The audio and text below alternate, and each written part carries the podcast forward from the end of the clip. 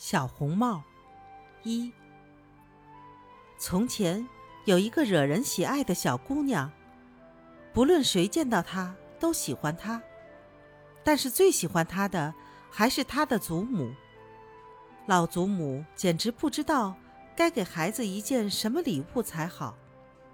一次，祖母送给她一顶红天鹅绒的小帽子，她戴上这顶小帽子。真是太合适了，小姑娘非常喜欢它，整天戴着这顶小帽子，因此人们都叫它小红帽。有一天，小姑娘的母亲对她说：“过来，小红帽，这有一块蛋糕和一瓶葡萄酒，你拿去送给祖母。她生病了，身体很虚弱，这些东西能使她恢复健康。”趁着天凉快，你早点去吧。在外面要注意走好，不要离开大路，不然你摔倒了，打破瓶子，祖母就什么也得不到了。到祖母那儿，别忘了问早上好，不要一进去就东张西望的。我会做好的。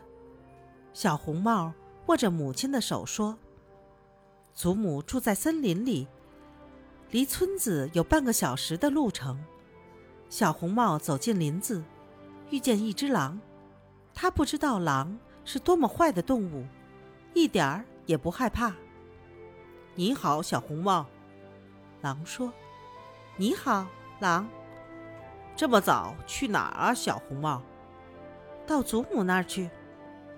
你围裙里装的是什么？蛋糕和葡萄酒。